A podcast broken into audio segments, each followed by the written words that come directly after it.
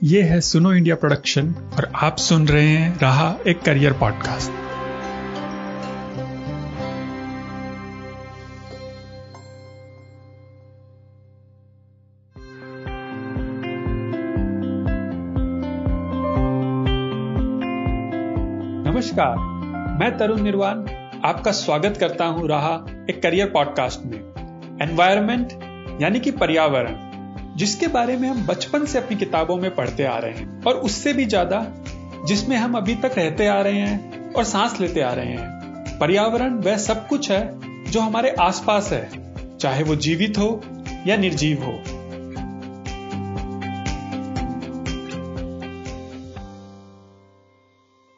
जब मैं छोटा था, मेरे लिए एनवायरमेंट मेरे आसपास की चीज़ें थी, जिसमें पेड़ पौधे पक्षी, नदियाँ और समुद्र शामिल थे। जैसे जैसे बड़ा होने लगा, पर्यावरण की परिभाषा और अच्छे से समझ में आने लगी। अब इसमें ecology, biology, physics, chemistry, plant science, geology, mineralogy सम्मिलित हो चुके थे। और जब मैं वर्तमान में पर्यावरण की बात करता हूँ तो उसमें और भी नई नई चीज़ें जुड़ चुकी हैं। जैसे कि clean energy, solar, climate change और उन पे भी लोग काम करने लगे हैं। ये सारी चीज़ें पहले भी थी, पर पिछले तीन दशकों में इन क्षेत्र में काफ़ी तेज़ी से काम हुआ है। तो आज के इस एपिसोड में हम बात करेंगे इसी एनवायरमेंट क्षेत्र की और उससे जुड़े रोज़गार के अवसरों की। जब हम एनवायरमेंट क्षेत्र की जॉब्स की बात करते हैं तो उसमें कई सारे क्षेत्र सम्मिलित होते हैं, जिनमें sustainability recycling and waste management environmental management solar and climate change and green jobs प्रमुख हैं। आज हमारे साथ हैं Amit Kumar ji. Amit ji TERI the energy and resource institute जो कि दिल्ली में स्थित एक शोध संस्थान है, जो ऊर्जा, पर्यावरण और सतत विकास के क्षेत्र में विशेषज्ञता रखता है, में सीनियर डायरेक्टर सोशल ट्रांसफॉर्मेशन यानी वरिष्ठ निदेशक सामाजिक परिवर्तन के तौर पर कार्यरत हैं। वरिष्ठ निदेशक सामाजिक परिवर्तन के रूप में वह ऊर्जा पहुँच, समग्र ग्रामीण विकास और सामुदायिक सहभागिता पर ध्यान केंद्रित करने की पहल के लिए जिम्मेदार हैं, यानी कि energy access holistic rural development and community engagement जैसे क्षेत्रों पर फोकस करते हैं। अमित जी, आपका बहुत बहुत स्वागत है हमारे शो में। जैसा कि हम सब जानते हैं कि वर्तमान समय में जहाँ पर्यावरण और ऊर्जा क्षेत्र एक बहुत ही बड़ी चिंता का विषय बना हुआ है पूरे विश्व के लिए, ऐसे समय में इन क्षेत्रों में रिसर्च यानी कि अनुसंधान और जमीनी लेवल पे इन अनुसंधान को लागू करने के लिए श्रम शक्ति यानी मैन पावर की ज़रूरत है। तो हम आपसे सबसे पहले ये जानना चाहेंगे कि भारत में पर्यावरण और ऊर्जा यानी एनवायरमेंट एंड एनर्जी सेक्टर कितना बड़ा है और इसमें किस तरह के रोज़गार के अवसर उपलब्ध हैं। जहाँ तक पर्यावरण और ऊर्जा का संबंध है इन्वायरमेंट एंड एनर्जी अगर आप आजकल की तारीख में समाचार पत्र पढ़ रहे होंगे या न्यूज़ सुन रहे होंगे, आपको लग ही रहा होगा कि इन क्षेत्रों में इस समय बहुत ज़्यादा फोकस है सभी का, चाहे वो हम सबका हो, यूज़र के तरीके से, चाहे सरकार का हो, चाहे कंपनियों का हो। और उसकी दो तीन मुख्य वजह हैं कि ये क्षेत्र आजकल इतने क्यों सुर्खियों में आ गए हैं। एक तो ये है कि जो हम ग्लोबल लेवल पे बात करते हैं, क्लाइमेट चेंज की, उसकी वजह से ये चीज़ें काफ़ी इस समय सुर्खियों में आ रही हैं। और हम सभी लोग उस तरफ़ काफ़ी एक आप बोल लीजिए कि हम काफ़ी सेंसिटिव भी हो गए हैं इन तरफ़ से। और दूसरी जो है लोकल परिस्थिति, अगर खासकर हम अगर अपने कोई भी टाउन्स को देखें या एनसीआर को देखें, जहाँ पे वायु प्रदूषण का काफ़ी इस समय सिलसिला जारी रहता है तो उस वजह से भी हम पर्यावरण के बारे में काफ़ी बात कर रहे हैं। और पर्यावरण और ऊर्जा, और खासकर अगर हम साफ़ ऊर्जा या जिसको हम गैर पारंपरिक ऊर्जा या वैकल्पिक ऊर्जा के स्रोत या अक्षय ऊर्जा रिन्यूएबल एनर्जी हम बोलते हैं तो ये सब आपस में जुड़ी हुई हैं। क्योंकि जो पर्यावरण है, चाहे वो लोकल लेवल पे हो, चाहे वो ग्लोबल लेवल पे हो, उसमें भी ऊर्जा कैसे हम जनरेट कर रहे हैं, ऊर्जा को हम कैसे कंज्यूम कर रहे हैं उससे काफ़ी ये होता है कि ये पॉल्यूशन किस तरीके से बढ़ रहा है। कि चाहे वो लोकल लेवल पे हो, चाहे ग्लोबल लेवल पे हो। तो इसलिए ये दोनों क्षेत्र आपस में काफ़ी जुड़े हुए हैं। लेकिन दोनों क्षेत्रों में जो आपको बेसिक बुनियादी जो शिक्षा चाहिए, जो आपको बैकग्राउंड चाहिए, वो फ़र्क हो सकता है। अगर मैं पर्यावरण के क्षेत्र में बात करूँ तो अगर मैं लोकल पर्यावरण की बात कर रहा हूँ, जिसमें कि एयर पॉल्यूशन से संबंधित चीज़ों के ऊपर ज़्यादा वो होता है, या जो वाटर रिलेटेड इश्यूज़ हैं, उसके ऊपर बात होती है। तो उस क्षेत्र में आपको एक दूसरी तरीके का ज्ञान चाहिए, जिसमें कि आपको फिजिक्स केमिस्ट्री और इन्वायरमेंटल साइंसेस और कई बार सिविल इंजीनियरिंग में भी वो चीज़ें पढ़ाई जाती हैं, जो कि इन्वायरमेंटल रिलेटेड क्षेत्रों में काम आती हैं। तो उन चीज़ों को हम लेके आगे बढ़ते हैं। जहाँ तक ग्लोबल लेवल पे पर्यावरण की बात आती है, वहाँ पे फिर हम क्लाइमेट चेंज की बात कर रहे हैं। क्लाइमेट चेंज पे हम अगर रोज़गार को देखें तो उसमें हमको थोड़ा सा हायर डिग्री चाहिए होती हैं। कम से कम आपको पोस्ट ग्रेजुएट डिग्री या डॉक्टरेट लेवल की चीज़ें चाहिए होती हैं, जिससे कि आप जा सकते हैं कि या तो हम क्लाइमेट चेंज की जो साइंस है, क्लाइमेट चेंज कैसे हो रही है, उसकी मॉडलिंग कैसे की जाए और उसके भीतर की जो चीज़ें हैं, उसके बारे में बहुत सारे जो संस्थान हैं, चाहे वो एकेडमिक इंस्टीट्यूशन हो, चाहे वो टेरी जैसे संस्थान हो, या ऐसे बहुत सारे संस्थान हैं जहाँ पे उस तरीके का काम होता है, शोध होता है तो उसमें आप जा सकते हैं। लेकिन एक काफ़ी बड़ा क्षेत्र ये भी है जो क्लाइमेट चेंज के बारे में उसमें पॉलिसीज़ क्या होनी चाहिए, उसके इर्द गिर्द काम करता है। क्लाइमेट चेंज के इर्द गिर्द लोगों को कैसे आगाह किया जाए, लोगों को कैसे सेंसिटाइज किया जाए, लोगों की कैपेसिटी कैसे बिल्ड की जाए, उस क्षेत्र में भी काफ़ी बड़ा कार्य होता है और उसमें भी रोज़गार के साधन होते हैं। और उसके लिए जो अगर मैं देखूँ कि संस्थाएँ बहुत सारी ऐसी हैं जो यूएन से संबंधित हैं, बहुत सारी अंतर्राष्ट्रीय संस्थाएँ हैं, जो कि उस दिशा में कार्य कर रही हैं। इवन लोकल लेवल पे, जैसे centre for science and environment है और उस टाइप की संस्थाएँ जो कि एडवोकेसी में काफ़ी काम कर रही हैं तो वहाँ पे भी इस तरीके के रोज़गार के साधन उपलब्ध हो सकते हैं। अब उसमें बहुत ज़रूरी नहीं है कि आपको एक विशेष तरीके का ही उसमें आपके पास शिक्षा का बैकग्राउंड होना चाहिए, लेकिन ज़्यादातर अगर आप साइंस बैकग्राउंड से हैं इकोनॉमिक्स बैकग्राउंड के हैं या आपने वाटर साइंस में काम किया हुआ है एयर पोल्यूशन में काम किया हुआ है तो वो आपको आसानी होती है इन क्षेत्रों में जाने के लिए। और फिर इन क्षेत्रों के लिए और हायर प्रोग्राम भी अवेलेबल हैं। एक उदाहरण मैं देना चाहूँगा, जैसे TERI school of advance studies है, जहाँ पे इसी तरीके के स्पेशल प्रोग्राम चलते हैं, जो आप अपने ग्रेजुएशन के बाद स्पेशलाइजेशन के तौर पे कर सकते हैं और उसको फिर आप आगे लेके जा सकते हैं इन रोज़गार के लिए। इन सभी क्षेत्रों में ज़रूरत होती है कि आप कहीं ना कहीं अपना पढ़ाई करने के बाद एटलीस्ट थोड़े टाइम के लिए इंटर्न के तौर पे या कहीं पे आप लग जाएँ इन संस्थाओं में जिससे कि आपको थोड़ा सा एक्सपीरियंस भी हो जाए। तो अगर मैं सिर्फ़ ऊर्जा के क्षेत्र की बात करूँ तो ये क्षेत्र भारत में कितना बड़ा है और इस क्षेत्र में किस किस तरीके के रोज़गार के अवसर उपलब्ध है? अगर मैं ऊर्जा में देखूँ तो ऊर्जा को दो तरीके से बांटा जा सकता है। एक तो जो कन्वेंशनल ट्रेडिशनल परंपरागत ऊर्जा है, जिसको कि हम थर्मल एनर्जी बोल लें, चाहे तो चाहे हम लार्ज हाइड्रो बोल लें, जो बड़े बड़े डैम्स बनते हैं, चाहे गैस बेस्ड हो या कोल बेस्ड हो, उस तरीके के हैं। और वहाँ पे तो आपके ज़्यादातर बेसिक इंजीनियरिंग डिग्री काम में आती है। तो वहाँ पे आप N T P C N H P C और बहुत सारे स्टेट गवर्नमेंट के अपने जनरेशन है, उसके अलावा प्राइवेट कंपनीज़ हैं, जैसे टाटा पावर है लैंको है, इस टाइप की कंपनीज़ हैं जिसमें जनरेशन का काम होता है ट्रांसमिशन का काम होता है डिस्ट्रीब्यूशन का काम होता है। डिस्ट्रीब्यूशन कंपनीज़ हर शहरों में हैं, जो कि ज़्यादातर जगहों पे राज्य सरकारों के अधीन होती हैं, लेकिन कुछ जगह प्राइवेट भी हैं, जैसे बी एस ई एस है टाटाज हैं टोरेंट है अडानीज हैं, जहाँ पे आपको परंपरागत ऊर्जा क्षेत्र में और एसेंशली मैं इस समय इलेक्ट्रिसिटी की बात कर रहा हूँ, जहाँ पे आपको कार्य मिल सकता है। एक सभी जगहों पे, चाहे वो इन्वायरमेंट हो क्लाइमेट चेंज हो, ऊर्जा हो, अगर एक आप पॉलिसी रिलेटेड बात करें या मॉडलिंग की बात करें तो आप, अगर आपके पास इकोनॉमिक्स की डिग्री है तो वो एक काफ़ी काम आ सकती है।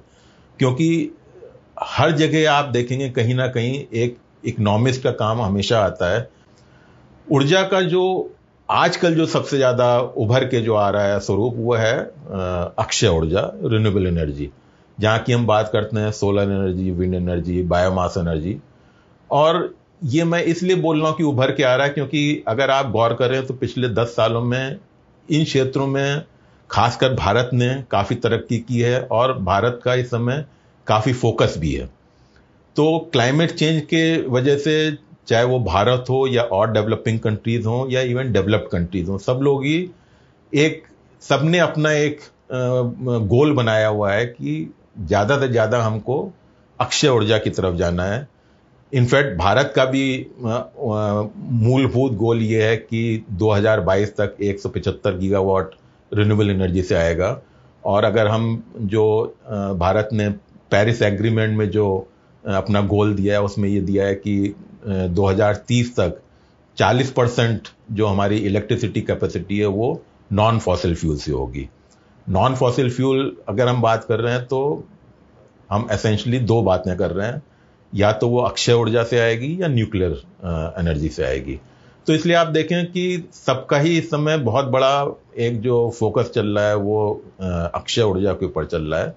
और इन क्षेत्रों में चूँकि ये अभी ऐसा क्षेत्र है जो कि अभी ग्रो कर रहा है और बहुत तेज़ी से ग्रो कर रहा है तो यहाँ पे रोज़गार की अपॉर्चुनिटीज़ काफ़ी ज़्यादा हो जाती हैं।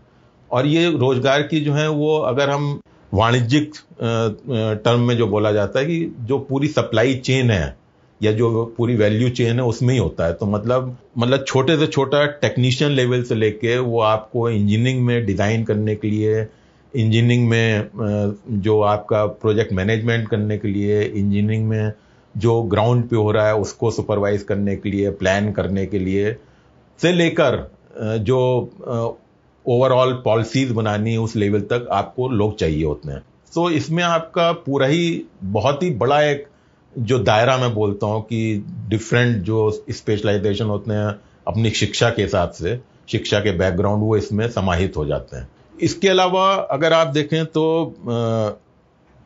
एक सस्टेनेबिलिटी आजकल काफ़ी जो एक शब्द है वो उपलब्ध काफ़ी उभर के आ रहा है कि चाहे कोई भी कंपनी हो, कोई भी कॉरपोरेट हो, वो सब सस्टेनेबिलिटी की बात करता है कि हम जो बिज़नेस कर रहे हैं वो सस्टेनेबल है कि नहीं। ये सस्टेनेबल वर्ल्ड भी दरअसल क्लाइमेट चेंज से ही जुड़ा हुआ है कि अगर हमको आगे आने वाली जो हमारी पीढ़ियाँ हैं, उनको सुरक्षित रखना है। जो जलवायु में परिवर्तन हो रहा है या जो आंतरिक एयर पोल्यूशन से जो चेंजेस हो रहे हैं तो इसका मतलब कि हमको सस्टेनेबल डेवलपमेंट करना चाहिए। तो सस्टेनेबल डेवलपमेंट करने के लिए खाली ये सरकार का काम नहीं है, ये काम उतना ही कंपनीज़ का भी है कॉरपोरेट्स का भी है, जो कि आज की तारीख में जो प्रोडक्शन कर रहे हैं, जो चीज़ें बना रहे हैं, जो प्रोडक्ट बना रहे हैं। तो वो कितनी सस्टेनेबल हैं।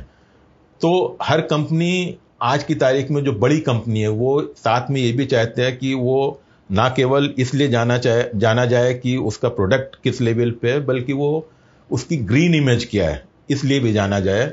तो और वास्तव में काफ़ी जो कंपनीज़ हैं बड़ी बड़ी वो इस दिशा में काम कर रही हैं कि उनका जो हम जिसको बोलते हैं कार्बन फुटप्रिंट वो कम हो जाए। वो कैसे कम की जाए कि उनकी जो ऊर्जा की खपत है, उसको कैसे कम किया जाए एनर्जी कंजर्वेशन के तौर पे जो आज की तारीख में अगर फॉसिल फ्यूल से उनकी ऊर्जा आ रही है, उसकी जगह वो कैसे उसको शिफ्ट कर सकें रिन्यूएबल एनर्जी पे। और जो रिसोर्सेज वो यूज़ कर रहे हैं, चाहे वो वाटर हो या वेस्ट हो, उसको कैसे कम से कम किया जा सके। और दूसरा, अगर वेस्ट है तो उसको फिर से रिसाइकिल करके कैसे रीयूटिलाइज किया जा सके। तो यहाँ पे ये जो पूरी सारी चीज़ें आती हैं, वो सस्टेनेबिलिटी जो उनकी वर्टिकल होती है, उसमें आती है। और ज़्यादातर बड़ी बड़ी कंपनीज़ में आजकल सस्टेनेबिलिटी के लिए भी उन्होंने अलग से लोग रखे हुए हैं। उसमें भी ऐसा कोई ज़रूरी नहीं है कि कोई खास स्ट्रीम से लोग पढ़ के आ रहे हैं। वो ज़्यादातर इन सब जो मैंने अभी तक बात की, उन्हीं क्षेत्र से बढ़ के आते हैं आगे। लेकिन उसमें भी कई जो शिक्षा संस्थान है, वहाँ पे स्पेशलाइजेशन उपलब्ध हैं, जिसमें आप सस्टेनेबल डेवलपमेंट के ऊपर आगे दो साल का कोर्स करके तो वो आपके फिर जो चांसेस हैं वो काफ़ी बढ़ जाते हैं इन सब जगहों पे जाने के लिए। कई लोग जो हैं, जो मिड कैरियर हैं, जो कि, मैं जैसे TERI school of advance studies में जब बीच में था तो जैसे कि एनटीपीसी वगैरह जो इस समय परंपरागत ऊर्जा के उसमें ज़्यादा आगे हैं, या बहुत सारे ऐसे क्षेत्र हैं जहाँ पे लोग काम कर रहे हैं, वो चाहते हैं कि अब वो रिन्यूएबल एनर्जी के बारे में कुछ जान पाएँ रिन्यूएबल एनर्जी का कुछ सीख पाएँ और शिक्षा कर पाएँ। तो इन सब के लिए भी कई जगहों से कम से कम दो जगह का तो मुझे मालूम है। एक तो इग्नो का है Indira Gandhi national open university का और TERI school of advance studies हो सकता है और जगह भी होगा, जहाँ पे आपको डिस्टेंस एजुकेशन प्रोग्राम उपलब्ध करवाए जाते हैं कि जो कि आप घर बैठे ही अपने गति से उन चीज़ों को पढ़ पाएँ और उन चीज़ों पे सर्टिफिकेट पा पाएँ। तो जैसे TERI school of advance studies का जिसको हम बोलते हैं advance post graduate diploma in renewable energy या post graduate diploma in renewable energy जो कि चार सर्टिफिकेट प्रोग्राम्स में बटा हुआ है। ये यूजीसी से मान्यता प्राप्त है, इसको आप कर सकते हैं। और इसमें ऐसा नहीं है कि आपको एक साल में पूरा करना है, दो साल में पूरा करना है। आप अपने हिसाब से, आपको जब टाइम मिल रहा है, उस हिसाब से इनको आप फॉलो करके आप आगे बढ़ सकते हो। और ये सारी चीज़ें भी आपके काफ़ी काम में आते हैं।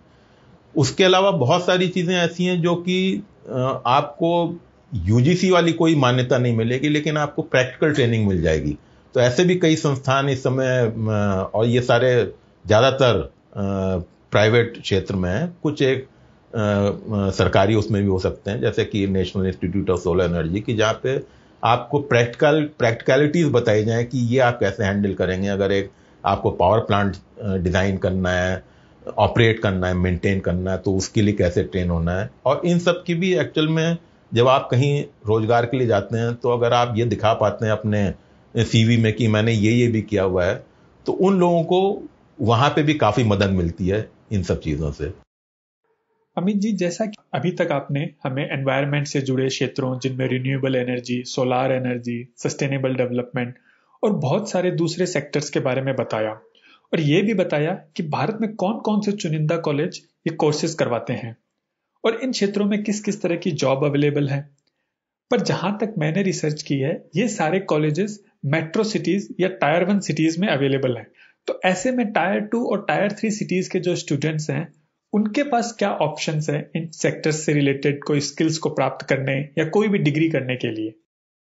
तो इसको मैं तरुण जी दो आ, उसमें बांटना चाहूँगा। एक तो स्किल की बात की आपने और एक डिग्री की बात की। जहाँ तक डिग्री की बात है अनफॉर्चुनेटली अगर वो डिग्रीज उन संस्थानों में ही उपलब्ध हैं जो कि मेट्रोज में हैं। तो अगर आपको डिग्री लेनी है तो वो कोर्स करने के लिए तो tier two, tier three city के लोगों को मेट्रो में आना ही पड़ेगा। मैं खुद भी टायर टू मुझे नहीं पता कानपुर टायर टू में आता है, टायर थ्री में आता है, किसमें आता है। से ही रहा हूँ और वहाँ से आगे बढ़ के आया हूँ। आप भी बीकानेर से इस समय दिल्ली में आ गए तो रोज़गार की अपॉर्चुनिटीज़ के लिए शिक्षा की अपॉर्चुनिटीज़ के लिए हम सब लोग को वो आगे तो आना पड़ता है और उससे हम अपना मुख मोड़ नहीं सकते उस सच्चाई से। जहाँ तक स्किल डेवलपमेंट की बात है तो जैसा मैंने बताया कि जो ग्रीन स्किल्स की बात होती है वो तो मेरे हिसाब से टायर टू, टायर थ्री, हर सिटी में इस समय अवेलेबल है। इनफैक्ट टेरी खुद सोलर के ऊपर स्किल डेवलपमेंट प्रोग्राम हमने लास्ट प्रोग्राम किया था रांची में किया था, उससे पहले रानी खेत में किया था, उससे पहले पुरुलिया बिहार में किया था। तो वो तो जगह जगह टायर टू टायर, थ्री के, मैं तो बोलूँगा उससे भी इंटीरियर में जाके वो हो रहे हैं। तो अगर जो लोग इन चीज़ों के लिए इच्छुक है अपना स्किल डेवलपमेंट करने के लिए, अपना एक और योग्यता बढ़ाने के लिए, उनको ये देखना चाहिए कि उनके आसपास कौन से स्किल डेवलपमेंट प्रोग्राम चल रहे हैं, उनकी ज़रूरियात क्या हैं, और उनको कैसे वो फॉलो करें। तो वो तो मेरे हिसाब से इतनी दिक्कत की बात नहीं है। अमित जी जैसा कि आपने बताया कि इस क्षेत्र में बहुत सारी प्राइवेट सेक्टर की कंपनीज़ जिनमें टाटा और अडानी जैसी कंपनी शामिल है काम कर रही है। पर हमारी सेंट्रल गवर्नमेंट और स्टेट गवर्नमेंट का रवैया क्या है इस क्षेत्र की तरफ़? और वो किस तरह की योजनाएँ या पॉलिसीज़ बना रहे हैं इस क्षेत्र को बढ़ावा देने के लिए? जैसे मैंने पहले ही बोला कि अगर मैं भारत में केंद्र सरकार के दृष्टि से देखूँ तो अगर हम ये बोल रहे हैं कि 2022 तक 175 गीगावाट रिन्यूएबल एनर्जी से आना चाहिए, जिसमें 100 गीगावाट सोलर से है, या अगर हम ये बात कर रहे हैं कि हम 2030 तक उस स्थिति में जाना चाहते हैं जहाँ की 40 परसेंट हमारा जो इलेक्ट्रिसिटी जनरेशन है इलेक्ट्रिसिटी जनरेशन कैपेसिटी वो नॉन फॉसिल फ्यूल से आए तो ज़ाहिर बात है कि इस दिशा में भारत सरकार का काफ़ी फोकस है कि इस दिशा में कैसे आगे बढ़ा जाए। और इसके लिए बहुत सारी पॉलिसीज़ भी हैं केंद्र सरकार के लेवल पे। अब ये चूँकि भारत का ओवरऑल गोल ये है तो इसलिए जो हमारे विभिन्न स्टेट हैं, जो राज्य सरकार हैं, वो भी फिर उस हिसाब से उन्होंने भी अपनी पॉलिसीज़ बनाई हुई हैं कि सोलर पार्क कैसे डेवलप करने हैं विंड फार्म आगे कैसे जाने हैं ऑक्शन कैसे होने हैं पॉलिसीज़ क्या हैं ट्रांसमिशन लाइन कैसे होगी डिस्ट्रीब्यूशन कैसे होगा यूटिलिटीज उनको खरीदेंगी कैसे बिजली को, या सोलर रूफ टॉप अगर लग रहा है तो उसके लिए क्या पॉलिसीज़ हैं? तो अगर आप कभी ministry of new and renewable energy के साइट पे जाके देखें वेबसाइट पे जाके तो आपको पता लगेगा कि तकरीबन हर राज्य सरकार भी अपने अपने हिसाब से उस दिशा में कार्यरत है। उसके अलावा जहाँ तक रिन्यूएबल एनर्जी जनित बिजली की अगर मैं बात करूँ तो इस समय हर स्टेट को एक वो भी रिन्यूएबल परचेज ऑब्लिगेशन पूरा करना पड़ता है।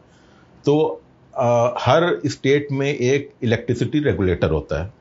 हर इलेक्ट्रिसिटी रेगुलेटर स्टेट में ये डिसाइड करता है कि वहाँ पे जो डिस्ट्रीब्यूशन कंपनीज़ हैं और जो भी ऐसी वहाँ पे संस्थान हैं जो अपने आप डीजी सेट या किसी से बिजली जनरेट कर रहे हैं, उन, उसका एक सर्टन परसेंटेज उनको रिन्यूएबल एनर्जी से पूरा करना होता है। इसको हम रिन्यूएबल परचेज ऑब्लिगेशन बोलते हैं।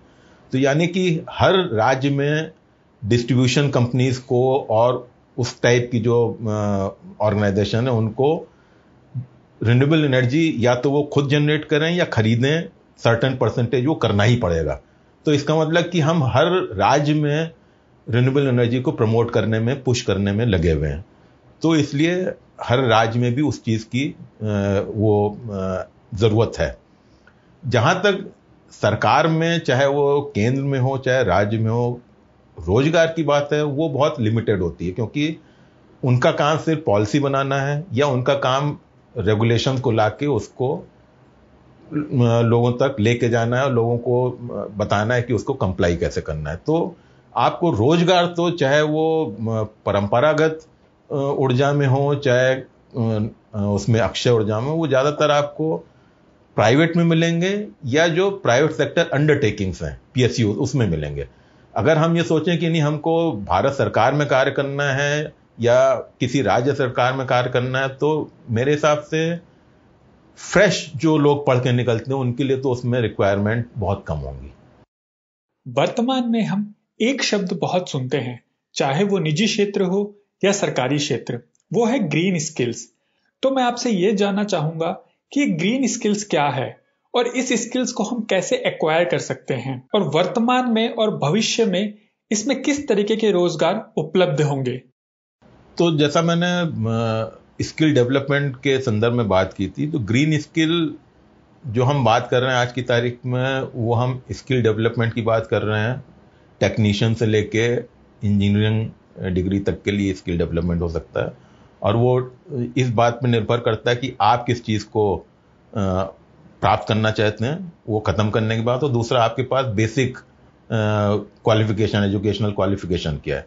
तो अगर आप आईटीआई वगैरह हैं या डिप्लोमा होल्डर हैं तो आप एसेंशली टेक्नीशियंस और उस टाइप के लेवल पे जाएँगे जहाँ पे स्किल डेवलपमेंट की बात होती है। और उससे ऊपर वाले कोर्सेज जो कि डिज़ाइन इंजीनियर्स वगैरह के लिए होते हैं, वो फिर इंजीनियरिंग डिग्री इंजीनियरिंग या साइंस डिग्री उसमें चाहिए होती हैं। तो इसमें भी काफ़ी बड़ा स्पेक्ट्रम है इसका भी, अगर ग्रीन स्किल्स की बात करें। एक तो जो एसेंशली ऊर्जा रिलेटेड है, कि चाहे वो सोलर एनर्जी हो गया बायोगैस हो गया विंड हो गया बायोमास हो गया। एक आजकल चूँकि स्वच्छ भारत के तहत वेस्ट के ऊपर काफ़ी ज़ोर है तो वेस्ट रिलेटेड भी काफ़ी स्किल डेवलपमेंट के प्रोग्राम में जो किए जा सकते हैं। उसके अलावा जो भारत सरकार की मिनिस्ट्री ऑफ़ इन्वायरमेंट फॉरेस्ट और क्लाइमेट चेंज है, उसने अपना एक और अम्ब्रेला प्रोग्राम निकाला हुआ है जिसको ग्रीन स्किल डेवलपमेंट प्रोग्राम बोलते हैं जीएसडीपी इसकी भी वेबसाइट में जाके देख सकते हैं। और इसमें इनके स्किल डेवलपमेंट के तरह तरह के प्रोग्राम हैं।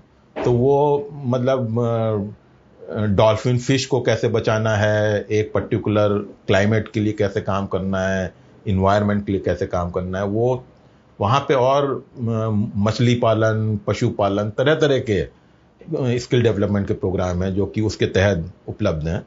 जो कि आप देख के डिसाइड कर सकते हैं। और उसकी संस्थान भी उसमें दी हुई है कि ये जो पर्टिकुलर प्रोग्राम्स हैं, ये कौन कौन से संस्थान ऑफ़र कर रहे हैं। तो उनसे कांटेक्ट करके या उनके कैलेंडर ट्रेनिंग कैलेंडर देख के आप पता लगा सकते हैं। उनसे बात करके आप ये भी देख सकते हैं कि इसमें आगे रोज़गार के अपॉर्चुनिटीज़ कहाँ कहाँ पे हैं। तो वो किया जा सकता है। और अंत में मैं और हमारे सभी लिसनर्स ये जानना चाहेंगे कि ये जो क्लाइमेट चेंज हो रहा है, जो कि काफ़ी हद तक, या यू कहूँ पूरी तरह से एनवायरमेंट एंड एनर्जी सेक्टर के कारण है, उसके लिए हम क्या कर सकते हैं? क्योंकि एक तरफ़ हमारी सामान्य जरूरतें हैं, जो कि एनर्जी के बिना पूरी नहीं हो सकती, और एक तरफ़ हमें जीवित रखने वाला ये एनवायरमेंट है, जिसका इसको तेज़ी से बदलते हुए क्लाइमेट की वजह से नुकसान हो रहा है। तो इन दोनों का सामंजस्य बरकरार रखते हुए हम किस तरीके से आगे बढ़ सकते हैं? तो जैसा हम लोग पहले भी बात कर रहे थे कि चाहे वो जलवायु परिवर्तन हो या लोकल लेवल पे एयर पॉल्यूशन हो, इन दोनों का आपस में ताल्लुक है और इन दोनों का ऊर्जा से बहुत गहरा संबंध है। और ऊर्जा से गहरा संबंध दोनों तरीके से कि एक तो बिजली कैसे बनाई जा रही है या ऊर्जा कैसे बनाई जा रही है, मैं बिजली से आगे आना चाहूँगा। क्योंकि वो, चाहे वो बिजली हो, चाहे जो पेट्रोलियम प्रोडक्ट हैं जिसको हम यूज़ कर रहे हैं, चाहे थर्मल एनर्जी के लिए हम जो भी ऊर्जा स्रोत यूज़ कर रहे हैं, वो सारे उसमें आ जाते हैं। और उस ऊर्जा को हम इस समय उसकी खपत कैसे कर रहे हैं? तो अगर मान लीजिए जो इतना बड़ा मुहिम जो चला कि अपने बल्ब को पहले सीएफएल में आए और सीएफएल से फिर एलईडी में आए, उसकी वजह यही थी कि हम ये चाहते थे कि ऊर्जा की खपत हम कम से कम कर दें। जब ऊर्जा की खपत कम होगी तो ऊर्जा जो हमको उसके लिए बनानी पड़ रही वो भी कम बनानी पड़ेगी। और उससे जो बहुत सारे जो नुकसानदेह उसके जो इफ़ेक्ट होते हैं वो भी कम होंगे। तो इसलिए ये सारी चीज़ें आपस में बहुत जुड़ी हुई हैं। अभी तक जो हमारा तरीका रहा है और जो डेवलप्ड कंट्रीज़ का तरीका रहा है, वो बहुत सारी ऊर्जा को कंज्यूम करने का रहा है। क्योंकि ऊर्जा कैसे आ रही है और उसका क्या इफ़ेक्ट होने वाला उस बारे में कोई सोचता नहीं था। तो भारत में भी हम उसी दिशा में आगे बढ़े कि भाई, जैसे अमेरिका में जैसा हो रहा है, जैसे और बड़ी कंट्रीज़ में हो रहा है, वैसे ही हम भी करें। वो बात अलग है कि हमारा जो पर कैप्टा ऊर्जा कंजम्पशन है पर कैप्टा इलेक्ट्रिसिटी कंजम्पशन जो है, वो अभी वर्ल्ड एवरेज से भी वन थर्ड से भी कम होगा। हम अभी बहुत ही नीचे हैं। और ये भी बिल्कुल साफ़ है कि अगर हमको आगे डेवलपमेंट में बढ़ना है, हमको अगर सोशो इकोनॉमिक डेवलपमेंट करना है तो हमको ऊर्जा तो चाहिए होगी। और ऊर्जा काफ़ी चाहिए होगी। सवाल ये उठता है कि उस ऊर्जा का हम कितना बचा सकें उस ऊर्जा को खपत करने में? और जो बाकी ऊर्जा आ रही है, उसको बनाने के लिए हम कैसे अक्षय ऊर्जा की तरफ़ जा जा पाए, जिससे कि फॉसिल फ्यूल और उससे जो पॉल्यूशन होता है, या उससे जो क्लाइमेट चेंज पे इफ़ेक्ट हो रहा है, वो कम से कम हो। बहुत बहुत धन्यवाद अमित जी आपका, हमसे बात करने के लिए। और हमें इस एनवायरमेंट एंड एनर्जी सेक्टर के बारे में इतना सब कुछ बताने के लिए। हमारे इस पॉडकास्ट को सुनने के लिए आप हमारी वेबसाइट पे विज़िट कर सकते हैं www.sunoindia.in इसके अलावा आप कोई भी पॉडकास्ट ऐप जैसे Google podcast Spotify Castbox या कोई भी अन्य ऐप डाउनलोड कर सकते हैं। और अगर आप आईफोन यूज़र हैं तो आप डायरेक्ट आई के ज़रिए भी हमारा पॉडकास्ट सुन सकते हैं। अलविदा लेने से पहले मैं सुनो इंडिया के team editor Padma Priya producer Rakesh Kamal, Kunika and Vaishali. Hindi editing में हमारी हेल्प करने के लिए योगेंद्र सिंह, नंदिता और खूबसूरत आर्ट वर्क के लिए प्रियंका कुमार का शुक्रगुजार हूँ, जिनके प्रयास से ये पॉडकास्ट आप तक पहुँच रहा है। धन्यवाद।